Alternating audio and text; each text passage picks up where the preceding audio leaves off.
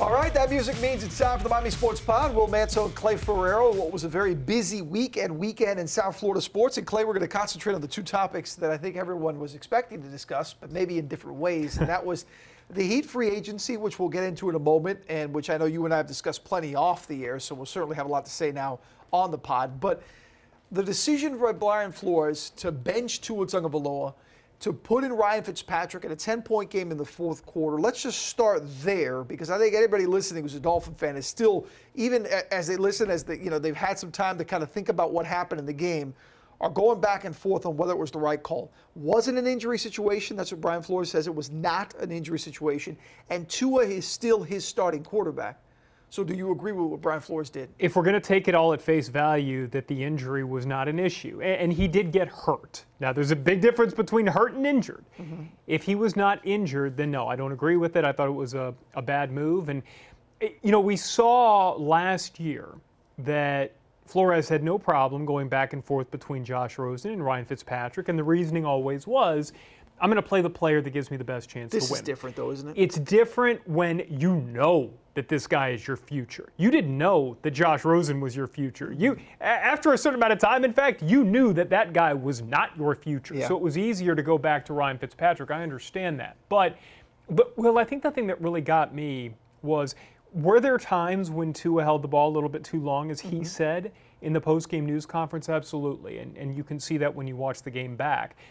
But he was also presented with a lot of really bad options because that offensive line played so times. poorly. Could have been sacked 10 times. And, and Will, I think the thing that why it bothered me was what's the one thing that they tell you to do as a quarterback?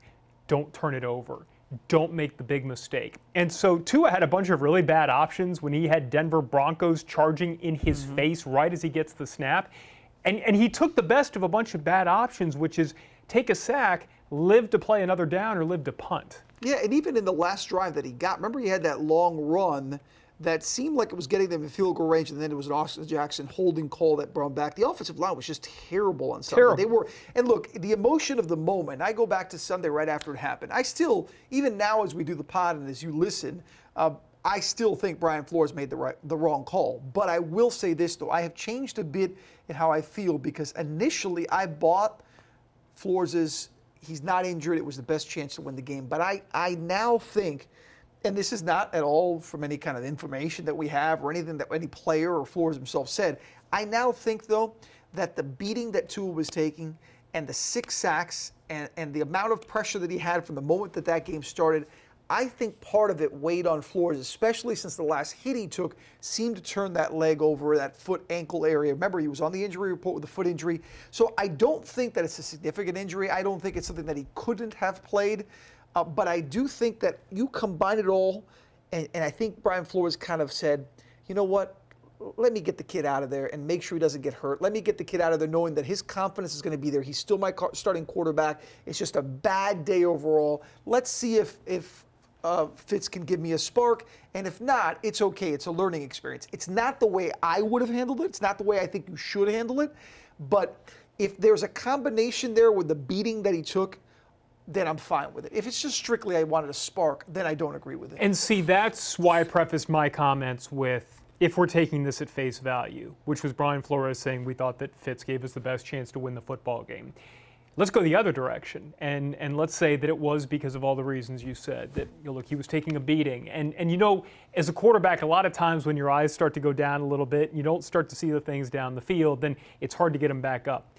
What did we see earlier on in the day, just a couple of hours before Tua took the field? Hey, Joe Burrow out for the year. So I think when things start going badly and you you have a quarterback out there who has an injury history, and we're not just talking about the hip, we're talking about ankles. He we're took some hits. About, he, took, he took some real hits on Sunday. And, and he's a guy who he's a competitor. He's going to hold on to the football and try to make plays down the field. And, and by the way, I think that was one of the things that concerned some teams about him, that he was almost too tough. That sometimes, you know, they, they say, well, discretion is the better part of valor.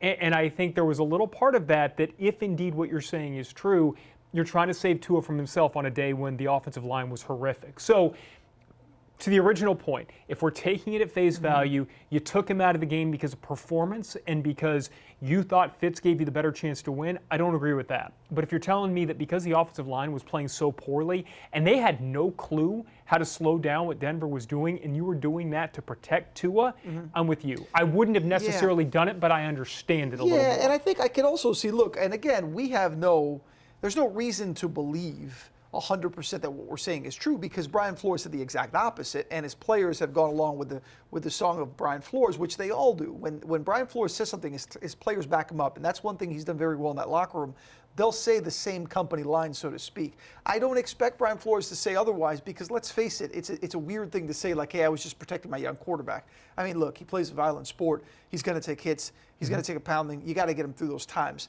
Uh, to me, the the whole part of it is it's like it's like we're children. It's like you treat your children in a certain way, and not, not to compare Tua Tagovailoa as a child to Brian Flores, but it is somebody he is mentoring and guiding as a coach.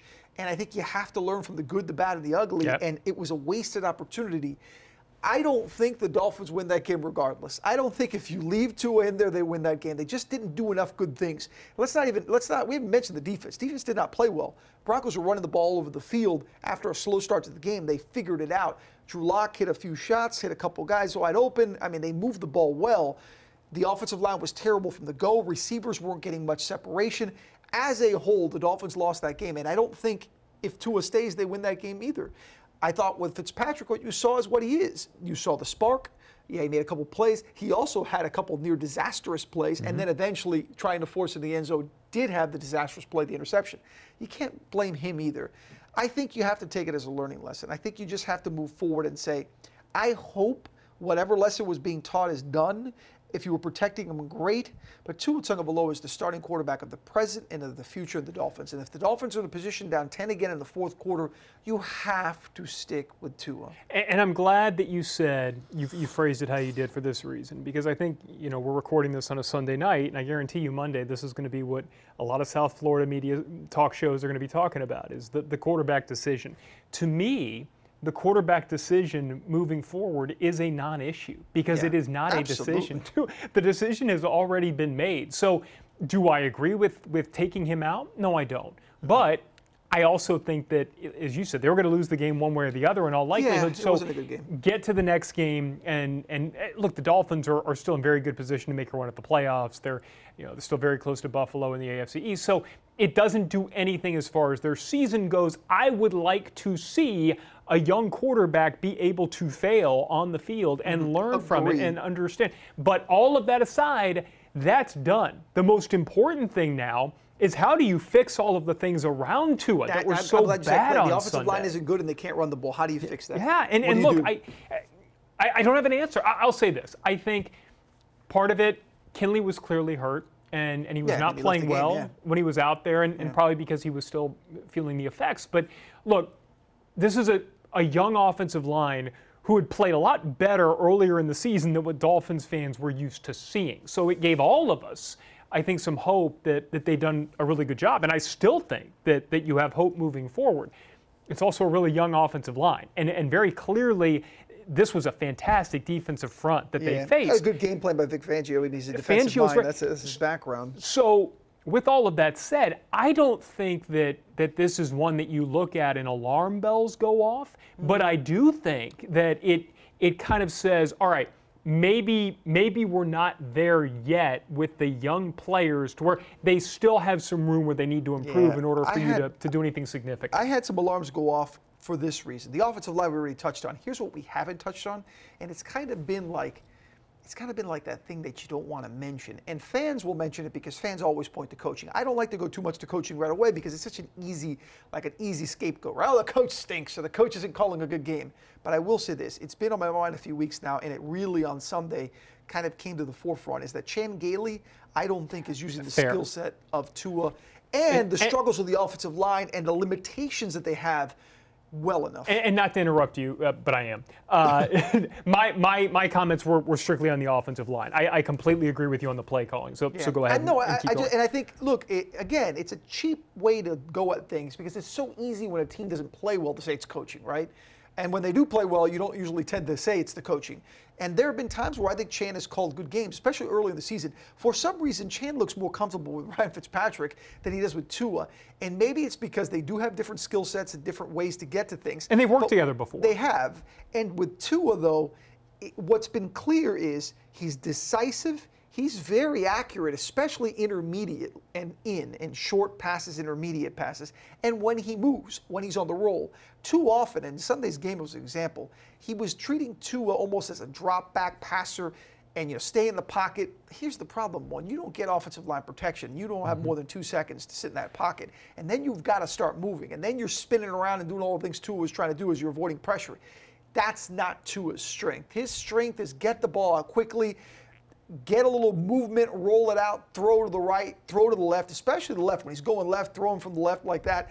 I mean, that is what we've seen to be his strength so far in the NFL.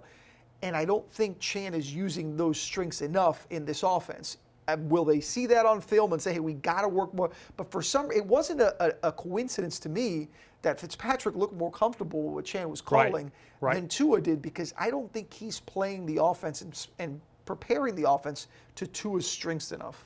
And I, I think I, I, wonder if a part of that is, you know, that defensive coordinators and defensive coaches, you know, Fangio, of course, no longer defensive coordinator is the head man there in Denver, mm. but they now have film on Tua. That's absolutely true. That's absolutely fair. And so was this a case where you know, you design a game plan based on what Tua had done well to this point. Mm-hmm. And so Fangio throws you some wrinkles, and Fangio is known as a phenomenal defensive mind. And Chan Gailey didn't have an answer for that. Tua didn't have an answer for that. And again, we're just sitting here speculating because we, we haven't said. First off, neither one of us are qualified. Well, you might be. I'm not. No, um, to look at the all 22 and kind of diagnose. No, you, even if we did, we don't see the intricacies and the things that offensive coaches, defensive right. coaches see, and that's why I always. That's why I hate ripping coaching because I'm not a coach. Because we don't know. Yeah, I've never been in in a film room and study. I'm not at those practices. Even if I was, I'm not going to see the same things that coaches see. But I think there's some things that are basic football, and I think we can look at Tua, and even as we're not coaches with a background, we see what Tua's strengths are, and I think that they need to use those strengths a little bit better. And I will add one more thing that hasn't jumped out yet, but it did as this game went on, mm-hmm. and the numbers have backed this up as being a problem, but they haven't turned into big problems all year because you know Flores has done a phenomenal job against uh, teams passing the ball. Mm-hmm. The rush defense is still a bit of an issue. Oh, they, I mean, they took advantage of that. And look, Pat Shurmur is a former Giant fan, as a former a former coach, and as a Giant fan that I am, uh, terrible head coach. He's very good, called a very good offensive he did. game. He did it, against a team that man, and you saw it. I think it was, I think it was the first drive mm-hmm. where you know, Brian Flores throws that amoeba look uh, at Drew Lock, and and not just poor Lock. The, the offensive lineman yeah. looked up and was like, "Oh, what is that that's coming to eat my head?" and yeah. and false start. And so, when you get them in obvious passing situations, Brian Flores is going to attack you, and mm-hmm. and the defense is going to get to you. But man, if I'm another team and I'm looking at this this film today, I'm thinking, okay, what did Denver do? That I can do to make sure that I don't get in those obvious passing downs. And, and Flores can't put eight guys at the line of scrimmage that are bouncing back and forth trying to take my head off. I guess to finish a thought on this is look, there really isn't much more to say on Tua because there is no controversy. Right. Ryan Fitzpatrick said it. Tua knows it's his job, and, and more importantly, Brian Flores said it. It's it's Tua Tagovailoa is the quarterback. There's no there's no change coming. It was just a feeling that he had. I hope it's a feeling that he leaves alone because I think in this final stretch, the Dolphins are going to be in playoff contention regardless, whether they make it or not. They're going to be in that that possibility of making it with some games where they're going to be close and some big moments. Some are going to be where Tua's playing great, some are not playing so great. I think you got to give the kid a chance. When you turn and you handed the keys over to him, that's what you had and now you roll with it. I hope they roll with it forward. There is no controversy. He's the quarterback of the present. He's the quarterback of the future. He's going to make mistakes. He needs to learn. And I think big picture too, Clay. I think we have to hit the brakes just a little bit on the Dolphins. We all got caught up in it because they're fun to watch. They're definitely on the rise but they're definitely also a work in progress, and that's okay. That's okay. That's okay. And I don't think that this was supposed to be the year before the year that mm-hmm. they make a move. Yeah. And, and not even talking about a move towards the Super Bowl. Like, what they were doing this year was, I think, what you were hoping the ceiling would be for 2021. Yeah. I, I still think this is a team that ends up making the playoffs, probably as a wild card at this point. But I'm also not throwing the division out the No, window. I think the chances will be there. I, absolutely, and especially because you're playing Buffalo. And by the way, the my opinion of Tua Tagovailoa has not changed one bit. I mean, No. I mean, he threw an interception on Sunday that got then changed because of a penalty, but he still has yet to throw an interception. You can see why he can be and will be, I think, a really good NFL quarterback, potentially great NFL quarterback. So I don't think Dolphins should panic. I hope Brian Flores isn't panic, and the Dolphins uh, will travel and take on the Jets next weekend. All right, so in the final stretch here of this uh, pod, we turn our attention to the Heat. This really could have been a all Heat pod, and Clay, it, it's one of those things where. And I know you and I, we were going back and forth and texting and talking and looking up. And when it was all said and done, man, Pat Riley didn't lie to us. He was as transparent as can be in what they wanted to do as an organization, and they did it, which is retain some of the guys that we can in free agency. I think we all knew that that Goran was the was the priority. They didn't they didn't mess around. They made sure to keep Goran. It ended up being Meyers, which I think there were there was the thought if you would have said before free agency was maybe they keep Jae and not Meyers, but for financial reasons with Jae, kudos to him getting the contract that he got and you know 30 million dollars what in Phoenix good for him they keep Meyers instead which essentially is a one year deal with the option but no big moves Mo Harkless and Avery Bradley I think two good veteran additions that play to the Heat style especially on the defensive end. I can't say the Heat necessarily improved but I definitely don't think they got worse. And on top of that they still have the flexibility to pounce and make that big move. Let me start with that part really quickly. And because I got a lot of questions about this on, on social media, and I'm sure you did too, with why nine million dollars to Meyers Leonard? Why did you give him? I don't understand that. You know, mm-hmm. then you didn't. You don't have money for this player, for this player, for this player. You know, without getting too deep into this, the nine million dollar salary had more to do with the salary he was already making, Yeah. and and you know the salary cap mechanisms of that. It made sense for them to offer him that for one year. The option year is really telling to me and really important for a number of reasons. And, and Goran Dragic had the same thing. But so basically, what the Heat did, and this is why they could not keep Jae Crowder, they gave both Meyers Leonard and Goran Dragic one year guaranteed, mm-hmm. one year with a team option.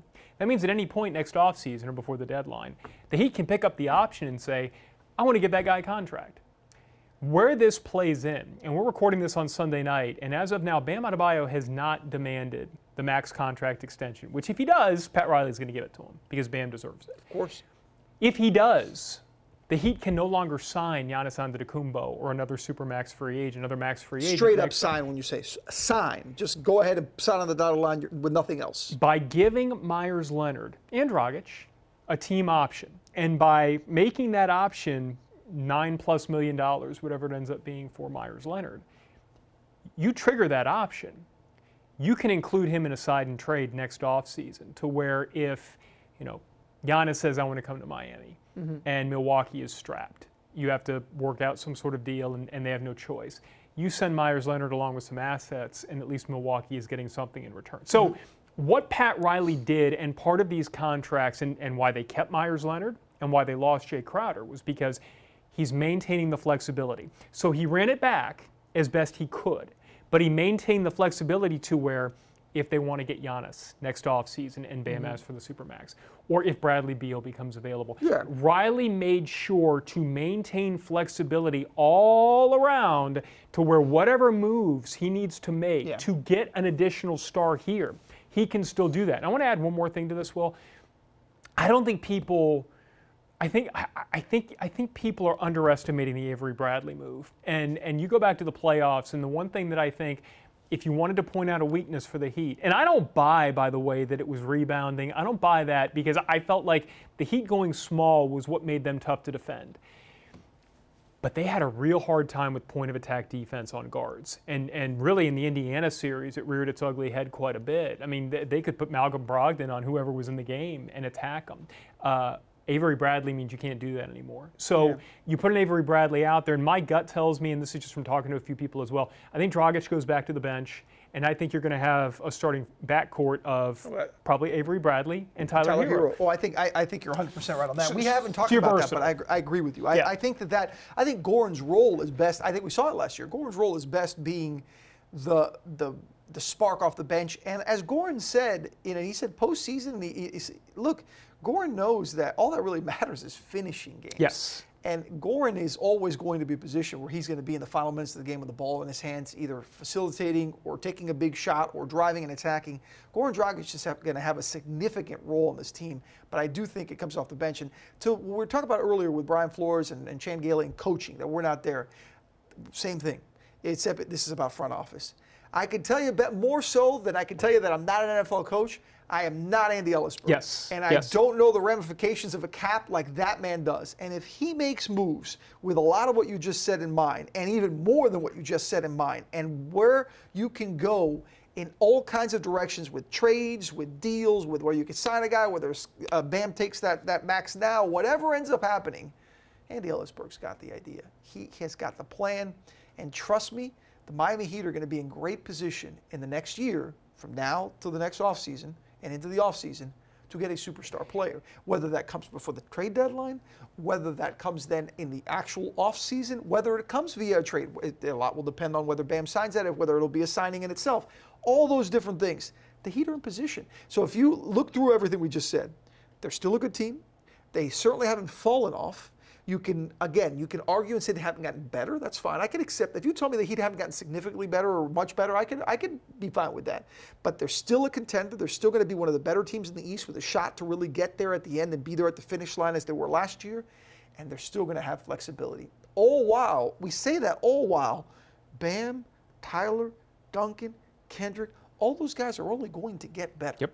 So yep. that that's where I see things with the Heat. Yeah, and it, to, to build on your point on Andy really quickly, don't view the contract that they gave Meyers Leonard as paying Meyers Leonard nine plus million dollars mm-hmm. for this season or 19 for the next two.